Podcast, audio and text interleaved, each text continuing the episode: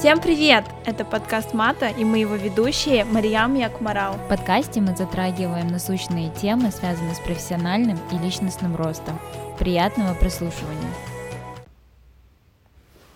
Всем привет! Наша нынешняя неделя посвящена жизни в Лондоне, так как нам приходило очень много запросов э, рассказать о том, как нам живется в Лондоне, как мы сюда попали, и вообще очень многие люди, которые начинают слушать наш подкаст, изначально ошибочно ожидают, что мы будем рассказывать о Лондоне и как нам, нам тут работает, живется и так далее, но на самом деле это не так. И поэтому мы решили в качестве эксперимента время от времени запускать рубрику, где мы будем рассказывать о разных моментах, э, аспектах и вопросах жизни Великобритании, в частности в Лондоне. Поэтому Сегодняшний эпизод он будет такой экспериментальный. Мы в общих чертах расскажем о том, как нам живется в Лондоне, что нам нравится, что нам не нравится. В общем, расскажем про разные аспекты. Э, и будет два разных мнения со стороны Мариам и с моей стороны. И в дальнейшем мы бы хотели, чтобы вы дали нам какой-то фидбэк, если вам понравился этот экспериментальный эпизод. Мы будем в дальнейшем более четче и более детально рассказывать про какие-то определенные моменты, которые пришли в запрос. Привет, Мария. Привет, Акмарал. Да, если честно, мне кажется, что люди хотели слушать о Лондоне. Это настолько очевидно, но это я сама не понимала до того момента, пока ты мне об этом не сказала, что пришел фидбэк, что люди ожидали, что мы будем говорить о Лондоне, а мы о Лондоне вообще ничего не говорим. Ну, наверное, больше всего культурная этика, то, что здесь люди очень все толерантны, пытаются относиться к тебе с поддержкой. Ну и вот. Я думаю, давай начнем с того, как расскажем, как мы сюда попали и когда мы сюда попали. Я думаю, я могу начать. Я приехала в Лондон впервые в жизни 19 сентября 2016 года. И этот день я помню как вчера. Я когда подлетала к Лондону, я увидела, скажем так, Биг Бен, э, центр Лондона, мне очень понравилось. Э, я сразу удивилась, насколько он серый. Хотя это был сентябрь. Обычно в сентябре Здесь еще и солнышко, здесь не настолько все ужасно, как в ноябре, допустим, и в декабре. И, наверное, когда я первый раз сюда прилетела, мне почему-то Лондон показался очень-очень похоже либо на Вену, либо на микс Вены с Франкфуртом. Вот, наверное, я начну вот так. И, конечно же, я приехала сюда а, после того, как я решила, что я буду учиться в Лондоне в университете на бакалавр. Опять же, подмечу, я никогда не была в Лондоне до того, как приехала сюда учиться, и, но я словом, я не знаю, всем сердцем поверила своему брату, который здесь учился в 2006-2007 годах, о том, что здесь супер круто. И он сказал, тебе точно понравится. И мне понравилось. Что насчет тебя, Акмарал? Я была в Лондоне в начале в 2010 году в первый раз. Я приезжала сюда как студент языковой школы, но моя школа была в Кембридже, и я просто приезжала на выходные в Лондон. На тот момент я не скажу, что я влюбилась в этот город, потому что э, я была подростком, я прилетела сюда абсолютно одна, не как часть какой-то группы, то есть все мои поездки были организованы просто мной. Естественно, как подросток, без какой-либо поддержки, без ничего. Я тут не особо что посмотрела. Я прошлась по самым элементарным местам, как музей Мадам Тюсо, Лондон Ай, э, прокатилась по Темсе, ну и, в принципе, все. Но потом в дальнейшем не буду рассказывать всю историю. Я, в общем, после ЛЛС приехала э, в Лондон на учебу в университете в 2014 году. Поначалу Лондон был тяжелым, потому что город большой. Я жила далеко не в центре. Ну, в принципе, я жила в том же районе, где я живу на данный момент, хотя я, тогда я зареклась, что я никогда там жить не буду. Но... Да, это не тоже отдельная никогда. интересная история. Но, в общем, эм, Город был тяжел первые два месяца, потому что когда мы жили в Кембридже, мы жили в такой, ну, мы общались с таким узким кругом подруг, а в Лондоне все как бы рассыпались по своим уголкам. И когда ты приезжаешь в такой огромный город, ты понимаешь свою мизерность в этом мире, грубо говоря. Первые два месяца были сложные, но потом, как бы это банально не звучало, мы и этот город покорили, а, нашли и друзей, и любовь, и работу, и все на свете. Вот, поэтому Лондон, он сейчас, э, мы по праву его считаем таким родным, мы его очень хорошо знаем и надеемся, мы сможем передать вам всю свою любовь и свои впечатления об этом городе. Я думаю, начнем с самого базового, и я у тебя хочу спросить, как ты, что ты думаешь по поводу жилья, какое у тебя отношение к жилью в Лондоне, какое у тебя вообще мнение по поводу, нужно ли покупать или арендовать, или что ты думаешь? Ну, я, наверное, скажу так, то, что многие люди про большие города говорят то, что очень сложно найти квартиру. Допустим, в Нью-Йорке найти хорошую квартиру, это вот прям вы должны быть супер удачливым человеком. Мне кажется, в Лондоне не настолько плохо. В Лондоне есть э, реально многие квартиры на любой вкус и бюджет. Самое главное это просто знать, где искать и быть очень-очень придирчивым. Я придирчивый человек, когда дело доходит там, не знаю, до покупки вещей, э, до покупки там, я не знаю, или снятия жилья. А, я, наверное, так сказала, как будто у меня есть уже жилье, и я его купила, к сожалению, нет. Пока нет, но я надеюсь, это когда-нибудь произойдет. А, я, наверное, скажу, что мне не нравится жилье в Лондоне, потому что оно маленькое. Для меня, для казахской души, мне кажется, здесь квартиры достаточно узкие. И... Нет, я, я тебя тут перебью и скажу, тут не то, что жилье маленькое, тут просто дор- дорогое жилье за квадратный метр. Я, Поэтому, я согласна, если брать что-то же... большое, естественно, есть большие квартиры, есть огромные квартиры, пентхаусы, но они будут стоить заоблачные цены. Ну, это смотря еще какой район, просто бывает а, в некоторых там в районах X, сколько ты не ищи, сколько ты не заплати, все равно там просто не будет широких, скажем так, комнат. И очень редко, где, например, а, в Восточном Лондоне, я не скажу, что я прям живу на Востоке, но я живу в Востока-центр, скажем так, Канари Уорф, и здесь сложно найти большие комнаты, ну, мне так кажется. Конечно, их можно найти на Западе, но опять это же, это же новостройки, наверное, это просто таргет а, аудитория не такая. Но мне везло с квартирами всегда, когда я искала квартиру, у меня никогда не было больших проблем с квартирами, и лендлорды были очень хорошие. У меня была лендлорша, которая там соглашалась на все. Я ей сказала, вот я здесь живу, и мне не нравятся стены какие-то а, грязненькие. Она говорит, да, конечно, Мариам, скажите, пожалуйста, если вы будете куда-то уезжать, мы с вами придем и покрасим. И я не знаю, какие-нибудь еще проблемы, всегда все решалось. А, мне очень нравится жилье в плане того, что сейчас во время ковида а, кто из Лондона, если вы об этом не думали, я вам дам такой хороший совет. Если вы снимаете дом, то тогда просите скидку. Они вам обязательно должны сказать да. 99% что они согласятся сделать вам скидку. Ну, я скажу, единственное, что мне не нравится, это агенты. Здесь такие бесячие агенты. Но мне кажется, э, агенты по недвижимости, они везде мне бесячие. Кажется, это везде так. Да, они везде бесячие, наверное, это... Просто я сталкиваюсь с ними напрямую, в Казахстане я с ними не сталкиваюсь и не сталкивалась напрямую. Но я скажу, что в новых домах здесь круто, что здесь э, новых новостройках обычно есть фитнес-залы, обычно есть консьерж, э, подъезды убираются. То есть, когда я первый раз здесь увидела подъезды в относительно жильях э, среднего класса на новостройке, они мне очень сильно понравились. Мне кажется, здесь по-настоящему все сделано вот, ну, до конца. Ну, я сейчас живу как бы на востоке Лондона. В идеале я хотела бы жить, наверное, на западе Лондона. Не вот прям запад-запад, не прям центр-центр, где-нибудь подальше, но на западе мне всегда было интересно, до чего же это жить на западе и ходить не, не, не возле всяких там, не знаю, а, зданий, которые были построены в этом веке, а в 19-18 веке. Но я бы не жила бы в старом доме, потому что мне кажется, это очень Обычно там грязно, обычно там очень дорогие счета выходят, потому что дом не прогревается хорошо.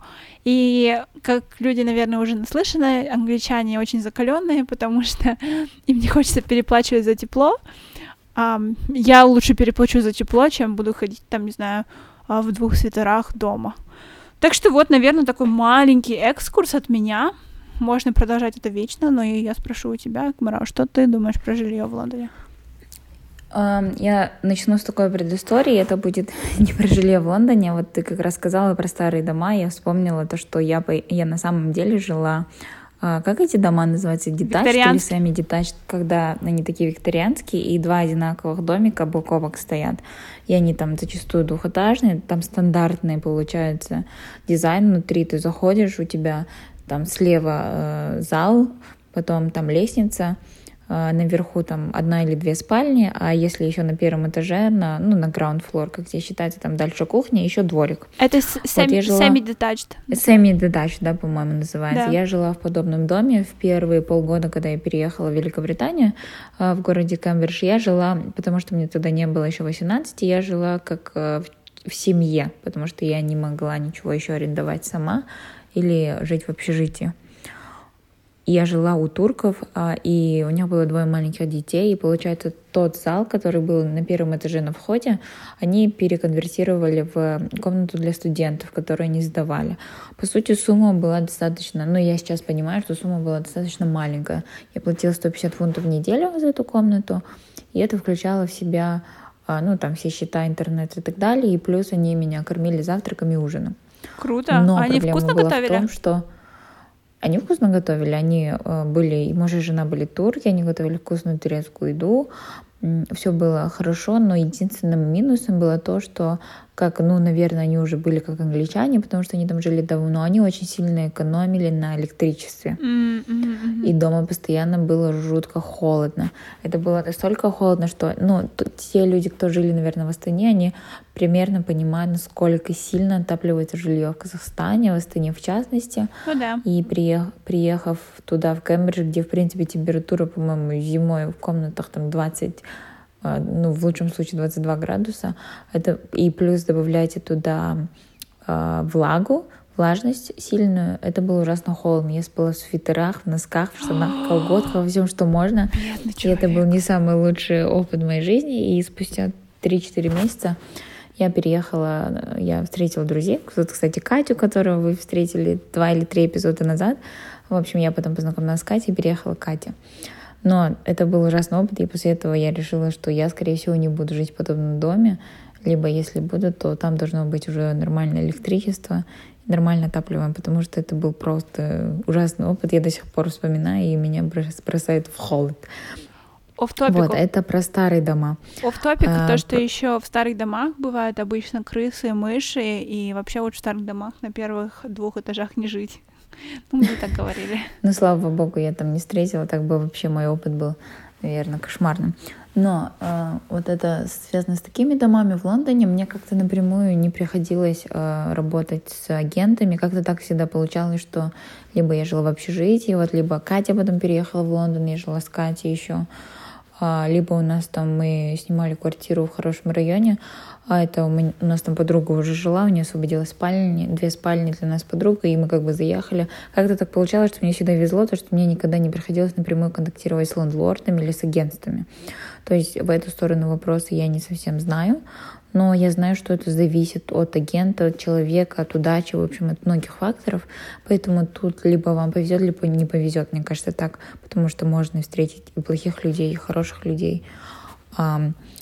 Вот. И ну что могу еще сказать? Ну, в плане жилья, насчет общежития, наверное, только добавлю то, что в Лондоне очень большой выбор частных общежитий, а, хороших, которые включают в себя спортзал, консьержев, а, консьержей, счета, и, в общем, они очень удобные, можно выбрать как от маленькой комнатушки, как я в первый год, по-моему, жила, у меня было 14 квадратных метров, очень-очень маленькая комната, как до больших комнат, там, двухэтажных, э, я помню, у меня подруга жила э, в, как это называется, не, не этот... Э, Чаптер. Лофты, да? А, лофты, да. наверное. То, что, типа, на первом этаже зал с кухней, на втором этаже спальня. В общем, огромный выбор. И я думаю, если позволяют финансы, то можно снять очень хорошее, хорошего качества общежитие. А вот я лично, вот. например, считаю то, что, может быть, в твое время, когда ты училась на начальных порах, а, общежитие еще было не таким дорогим. Но когда я уже начала учиться, вот эти вот частные общежития, они начали задирать такую цену, и ты думаешь, блин, за такую маленькую комнату 14 квадратных метров я могу снять ту же самую студию с нормальным консьержем. Единственное, что хромает, это социализация, то есть в общаге ты можешь с кем-то пообщаться, найти друзей. Но если у тебя есть друзья, если не твой первый год, мне кажется, можно жить и не в общаге. Ну, это зависит, потому что это зависит от локации, ну, да. зависит от, э, ну, реально, ну, смотри, например, хорошие дома с консьержами и так далее, они тоже недешево стоят. Поэтому, мне кажется, это очень сильно зависит. Но да, я с тобой согласна, возможно, цены на общежитие выросли, потому что и спрос вырос, стало больше студентов, и это мне кажется, весь прикол общежития то, что он снимает э, этот стресс того, что нужно ходить через агентов, искать квартиру, потому что общежитие — это как э, э service apartment, ну, да. apartments, да, грубо говоря, там уже все входит, ты ни за что не паришься. И я думаю, за это ты платишь определенный процент просто за комфорт и за то, что ты не паришься. Да, есть И такое. очень часто эти общежития же как раз-таки еще помогают с тем, что они могут хранить твои вещи в то время, как ты уезжаешь на каникулы. Либо же там очень легко, если ты там как-то так получилось, что ты уезжаешь, ты можешь как бы найти человека, который поддержит в твоей общаге, и то есть они могут спокойно поменять имя. Ну, в общем, много каких-то таких моментов. Я да. думаю, это просто зависит от человека. Хочет ли он париться лишний раз, хочет ли он не париться лишний раз, переплачивать или нет.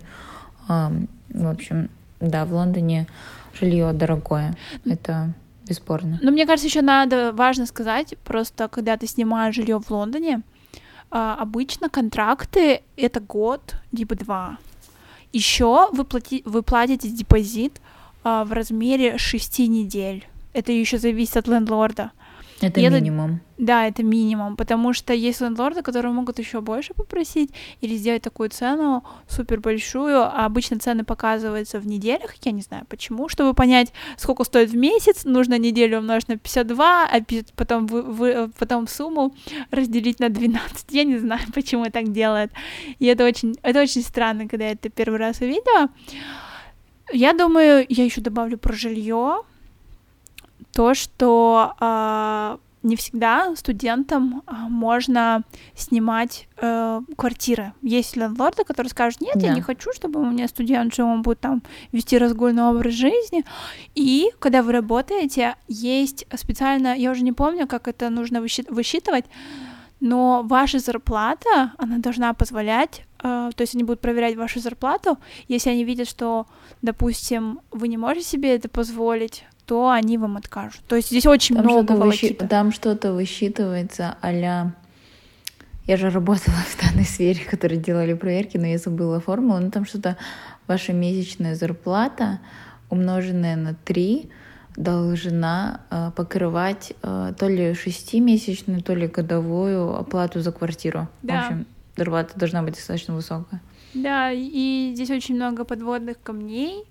И я опять же скажу, нужно придираться, быть очень при... придираться прям во... ко всему, потому что как они вам сдадут эту квартиру, они про вас забудут.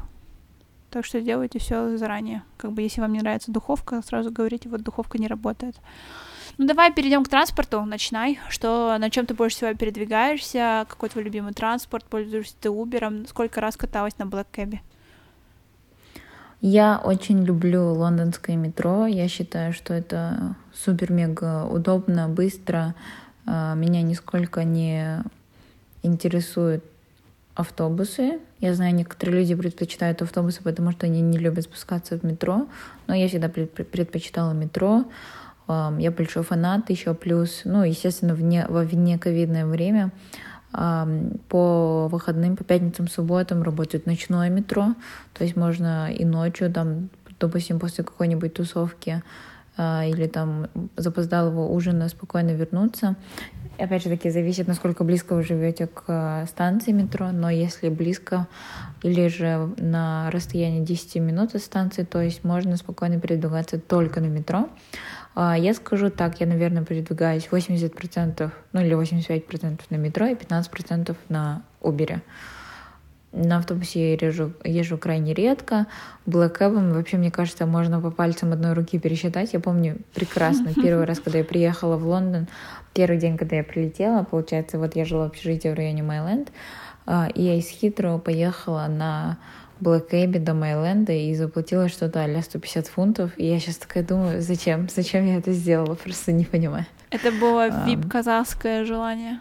Да. Вот. Ну и там было парочку моментов, мне кажется, еще просто вот мои первые, первый год в Лондоне еще Uber был, Uber уже был, но почему-то нам казалось, что это было дорого. И мы пользовались какими-то альтернативными такси, когда еще нужно было звонить и заказывать, были такие моменты. Ну, а потом, естественно, уже появился Uber, он стал супер мега доступным, появились альтернативы, как Bolt, Ola, что там еще есть, уже не помню. Вот. А так, да, Uber и метро мои фавориты. Про автобус ничего сказать не могу плохого, но просто мне удобнее на метро. А у тебя? Ну, я, наверное, на Black Cab прокаталась, наверное, максимум раз 5-7. Потому что, когда я уже приехала, а, Uber уже здесь был, и он пользовался большим спросом. Я, наверное, первые полгода толком не ездила на метро, я не знаю даже почему, просто было лень, наверное. Я не знаю. Короче, это очень странный отрезок моей жизни. И я передвигалась либо пешком, потому что недалеко жила от своего универа, либо на автобусе, потому что на автобусе, когда едешь, можешь а, сесть на второй этаж, и двухэтажный автобус это была для меня какая-то романтика. И, конечно же, смотреть, а, какие есть не знаю, районы разные, особенно когда я жила э, на Майленде, потому что мой универ находился на Майленде, Акмарал, видишь, сколько у нас много общего. Да. И я когда ехала просто, я когда ехала, я видела, например, контрасты. Я видела контрасты, как Шоридич за одну минуту становится Сити. И для меня это было супер интересно. Я не знаю, я думаю, блин, какой контраст. Это Сити, и он переплывает в Шордич. Или, например, а, ездить на автобусе по Риджин-стриту тоже очень прикольно, то, что, потому что вечно ходить с головой наверх и смотреть по сторонам немножко неудобно, ты обязательно можешь кого-то сбить, или кто-нибудь тебя собьет, или кто-нибудь там, не знаю, вытащит у тебя телефон из кармана. Вот. Но сейчас я, наверное, скажу, потому что я живу, опять же, возле работы, я очень часто хожу пешком, я люблю ходить пешком. Мне кажется, это благодаря теплой погоде в Лондоне. А так, да, тоже как же Акмарал. Э, сколько ты сказал, 75-80% на метро и 20%, 25% на Убере. Особенно на Убере, просто удобно на Убере, когда дождь, когда тебе так лень куда-то добираться, и смотря, конечно, по цене. Если это меньше 20 долларов, ой, 20 фунтов, тогда сто процентов, что я смогу поехать на Uber, если у меня такое настроение. Но единственное, что меня бесит на Uber, меня вечно спрашивают, почему у тебя мусульманское имя, а ты похожа на китаянку. Единственное, что меня бесит э, в Uber. Ну, я думаю, про разговорчивых таксистов можно записывать вообще отдельный эпизод в любой стране, в любой стране, в любом городе, в котором ты живешь. Это, это уже специфика этой данной профессии. Но я думаю, мы можем потихоньку переходить к следующей теме.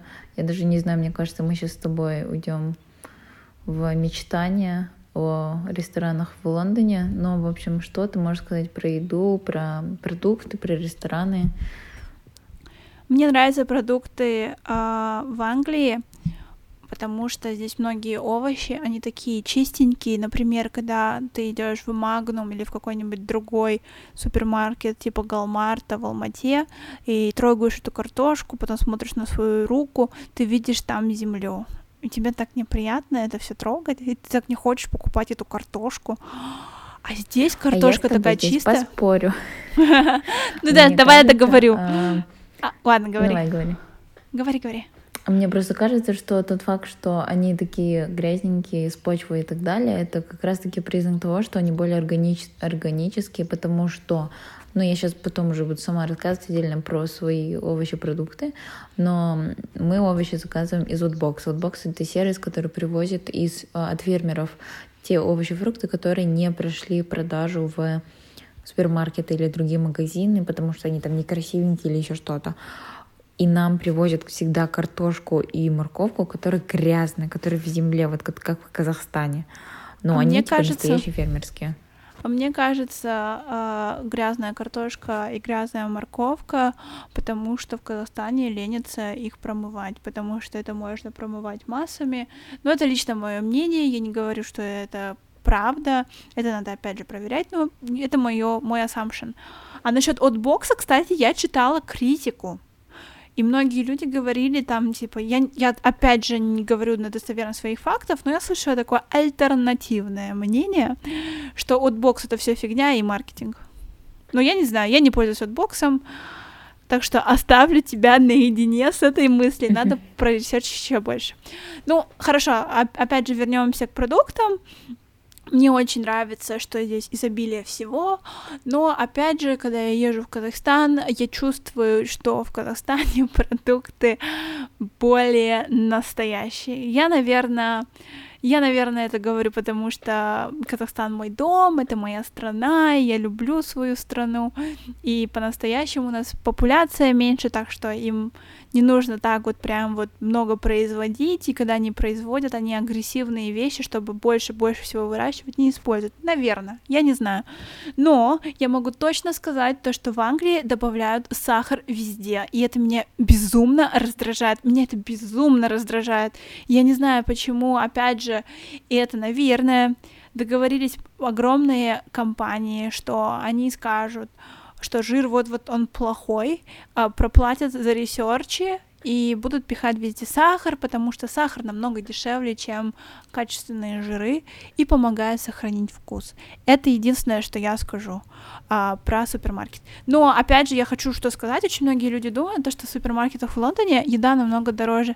Нет, нет, нормально, как бы. Я не считаю, мне кажется, если питаться только в супермаркетах, более-менее, ну, наверное, чуть-чуть дороже, чем в Казахстане, но я не скажу, что это ультра дорого, и там, я не знаю, питаться хорошими продуктами это что-то в- больше, чем возможности среднестатистического человека. Мне просто главное быть не ленивым. А про рестораны я, наверное, быстро скажу. Мы вот сейчас, как Марал тоже скажет про свою про свои ресторанные видения, мы обязательно поспорим. У нас есть одна очень интересная вещь. Оставайтесь с нами, слушайте дальше но про наш спор. Мы очень редко спорим. Надеюсь, вам понравится наш спор. Я скажу так.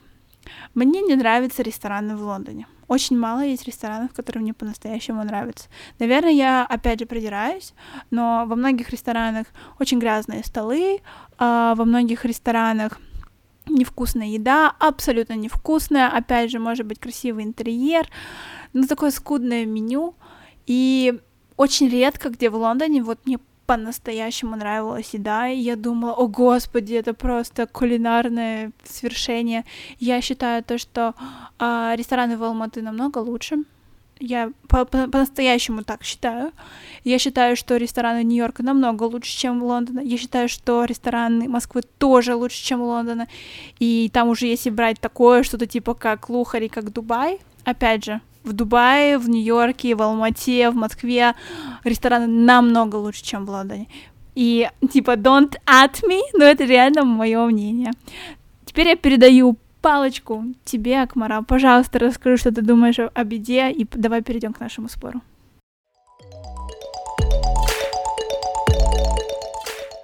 Кстати, если вы не знали, то у Мата есть страничка на Патреоне. Если наш подкаст был чем-то вам полезен, то мы будем очень рады вашей поддержке. Финансовая помощь от патронов идет на улучшение качества звука, поддержку сайта, хостинга подкаста и многое другое. Спасибо всем нашим патронам.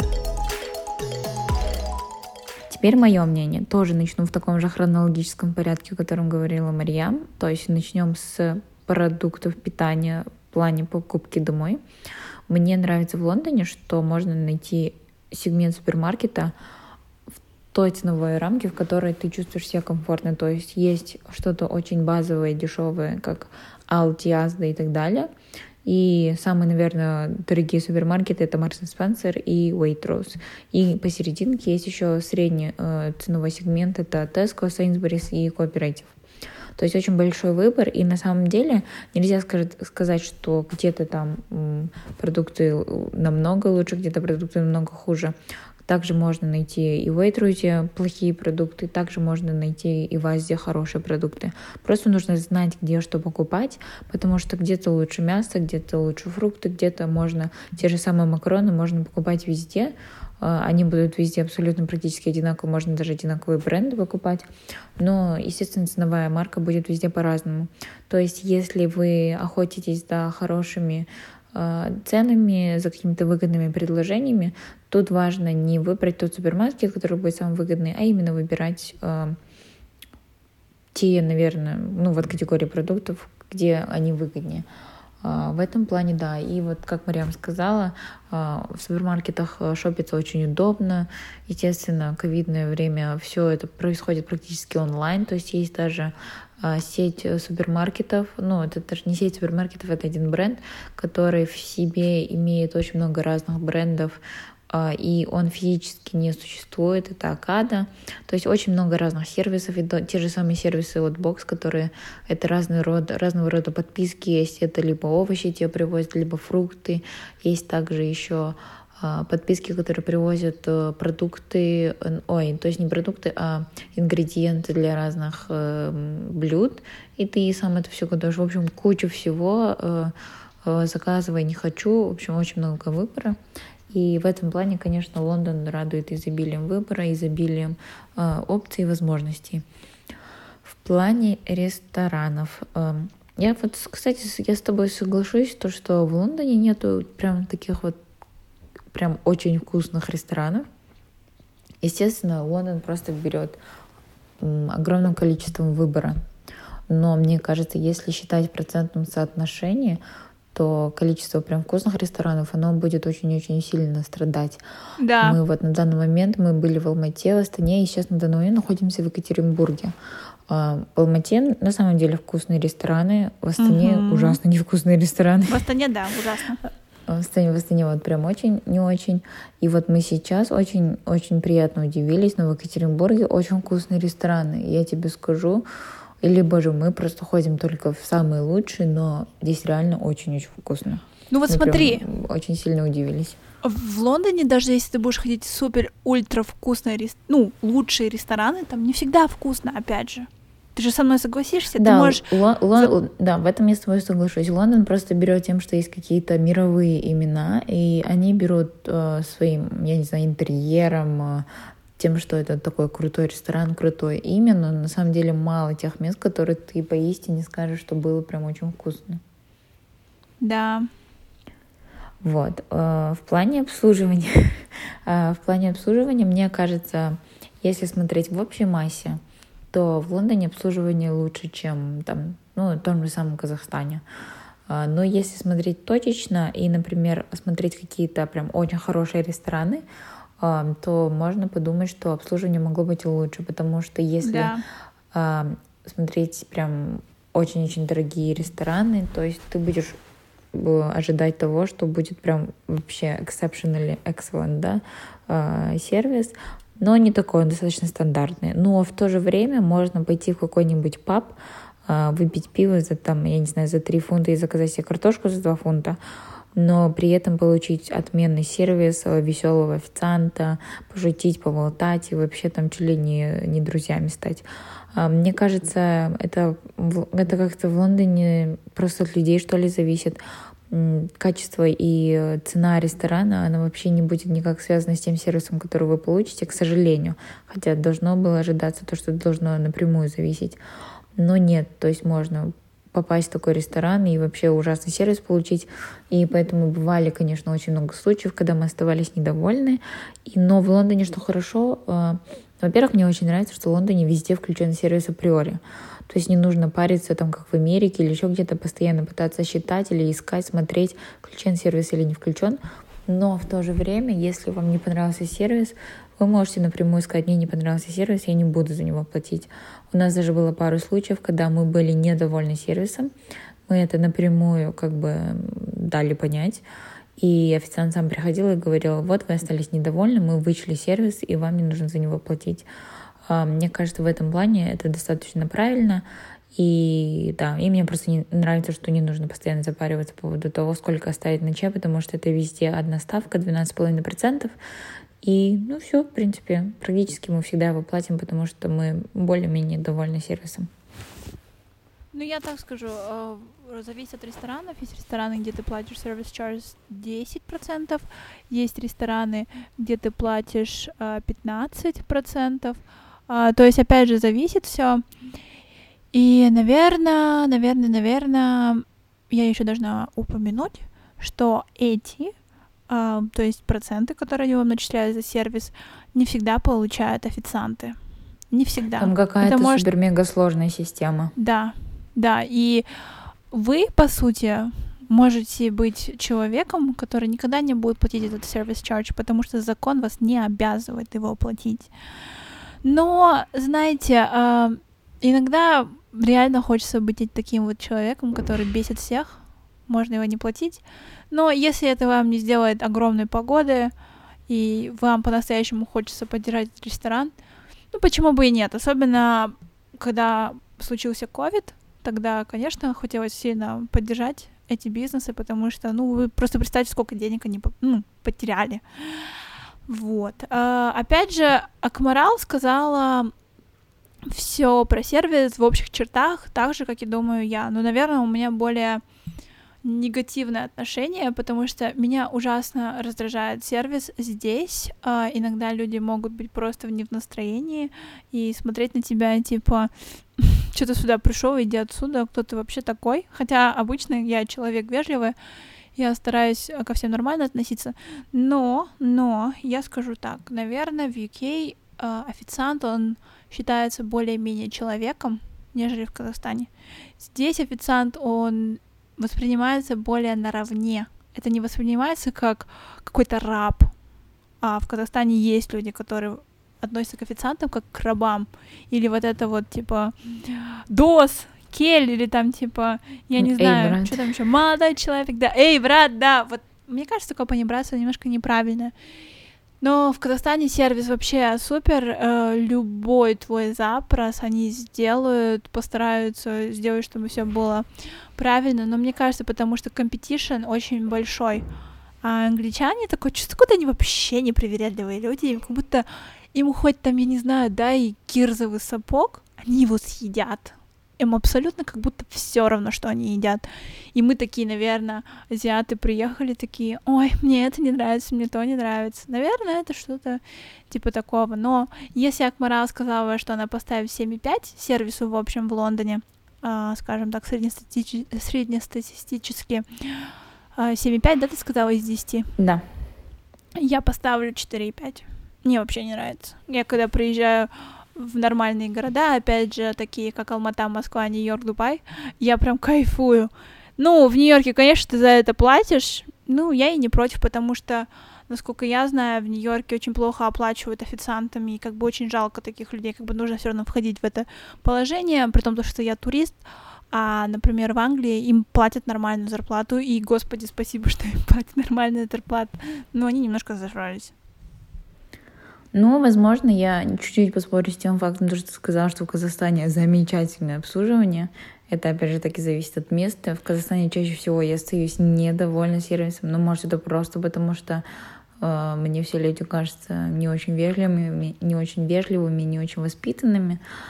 Вот. Но это, мне кажется, сугубо опыт каждого. Опять же таки, в Москву мы ездили в прошлом году вместе, и мы почему-то увидели абсолютно другой опыт, эм, чем ты, потому что ты сказала, что в Москве вообще шикарнейший сервис, а мы были, ну, за 2-3 дня мы побывали в заведениях шести, и в каждом месте просто был ужасный сервис. Поэтому, мне кажется, это зависит от случая к случаю, человека к человеку. Но да, у каждого, наверное, будет свое видение на этот счет. Да, но в Москве как бы не было нормально, как бы мы все равно в некоторых местах мы в одно и то же время мы ходили все-таки в разные места, даже если мы были вместе. Мне показалось нормально. А про Казахстан я говорю именно про Алмату. Я говорю про такие общие э, места. Я скажу честно, я не, не хожу, скажем так. Если я хожу в Алмате где-то, то я постараюсь пойти в классное место. То есть потому что я Казахстане бываю максимум две недели, я не хочу ходить по среднестатистическим местам, я хочу ходить в хорошее популярное место, скажем так. Конечно, если сравнивать обычную кофейню, а в Лондоне вас, наверное, лучше обслужат в кофейнях, но именно говоря о ресторанах более-менее средне, выше среднего, среднего, высокого класса, в Алмате все-таки получше. Реально получше. Опять же, субъективное мнение, возможно, мне просто повезло. Вот, но я думаю, что мы на этой ноте субъективной завершим наш сегодняшний эпизод, ну, в плане именно обсуждения а, жизни в Лондоне. На самом деле мы обсудили только мизерную часть того, что хотели обсудить, но уже прошло достаточно приличное количество времени для одного эпизода. Поэтому я думаю, мы все-таки будем делать вторую часть и обсудим все то, что мы не успели обсудить сейчас. А теперь наша еженедельная рубрика Pick of the Week – выбор недели. Этим может быть книга, подкаст, сериал, веб-сайт или приложение, не обязательно связанное с темой эпизода.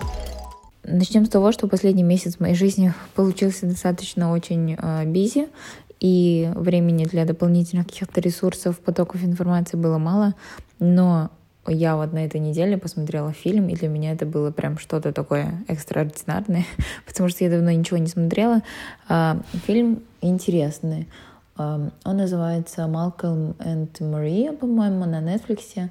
Новый фильм, там снимается очень популярная на данный момент актриса Зиндая. А, фильм очень напомнил фильм, который вышел в прошлом году на Netflix, кажется, да, не буду врать. Э, ну, в общем, тоже достаточно новый фильм Marriage Story, в котором снимается Скарлетт Йоханссон про кризис э, отношений в семье и к чему при... как, э, их отношения пришли к разводу. Вот этот фильм достаточно похожей тематики, но больше не со стороны развода, а со стороны, в принципе, человеческих отношений, которые включают в себя очень много аспектов, как созависимость, какие-то такие не тревожные отношения, а как, не знаю, все поглощающие, э, разрушающие отношения, также эм, комплекс всех тех социальных проблем, которые имеются на данный момент в обществе, особенно классово, относительно расы и так далее. Интересный фильм, но он достаточно тяжелый. То есть, если вы на данный момент находитесь какой-то такой эмоциональной или моральной дыре, то советовать я его вам не буду, потому что это такой фильм, после которого остается неприятный осадок, но который просто задум... заставляет задуматься про ваши отношения там, с вашими партнерами, друзьями, э, заставляет задуматься о той недосказанности, которая остается в отношениях с людьми. И это такой фильм, который не приходит абсолютно никакому логическому завершению, то есть каждый интерпретирует это завершение сам для себя, но я не буду больше сейчас спойлерить. Это такой фильм тяжелый, поэтому если вы хотите что-то такое, что заставит вас задуматься, то а, посмотрите его, очень советую. Он такой очень атмосферный, там классная музыкальная подборка. Он такой весь э, выдержан в определенном, в одном стиле, потому что все события а, разворачиваются в одном доме э, в течение одной ночи и фильм в черно-белой расцветке. То есть он такой очень эм, муди, да, такой эм, в особом настроении выдержан. А, вот. Эм, советую, если вы в настроении для него, и это мой pick of the week. Малкольм и Мари на Netflix. Спасибо тебе большое, Акмарал. Я думаю, я еще не готова смотреть этот фильм этот сериал. У меня нет прям такого ультра-супер настроения, и я боюсь, что этим фильмом я себе еще его ухудшу, но я обязательно посмотрю, потому что я люблю такие, я люблю такие фильмы. Мне просто нравятся такие фильмы, которые, я не знаю, которые такие вот сложные. Я люблю все сложное именно в плане фильмов. Ну, а я, я решила сделать социальный эксперимент. И, и сейчас у меня тоже задолбала немножко работа. Все, что я сейчас делаю в свободное время, это я либо учу какой-то язык программирования, смотрю какую-то абсолютную дичь, чтобы просто свои мозги, просто чтобы выдерживать этот баланс, когда ты супер-пупер самосовершенствуешься, и тебе нужно подеградировать, иначе твое самосовершенство просто улетит на Луну. Я решила сделать социальный эксперимент, посмотреть, сколько нас людей слушает и насколько вы готовы вообще действовать.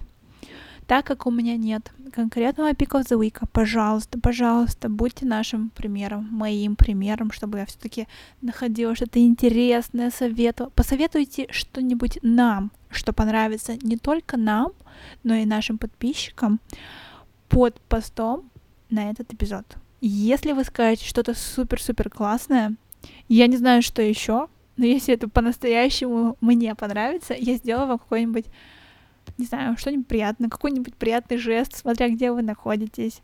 Акварел свидетель. Будем mm-hmm. смотреть. Я обязательно э, выполню, что я сказала. Но, пожалуйста, покажите нам силу свою, что люди нас слушают, не только просто лайкают наши картиночки и, конечно, наши прекрасные посты. Я думаю, на этом все. Да. Всем спасибо. До скорых встреч. Пока. Всем спасибо, что были с нами. На этом наш эпизод подходит к концу. Не забывайте подписываться на нас в социальных сетях и писать нам, если у вас есть вопрос, отзыв или предложение для эпизодов. До следующих выпусков.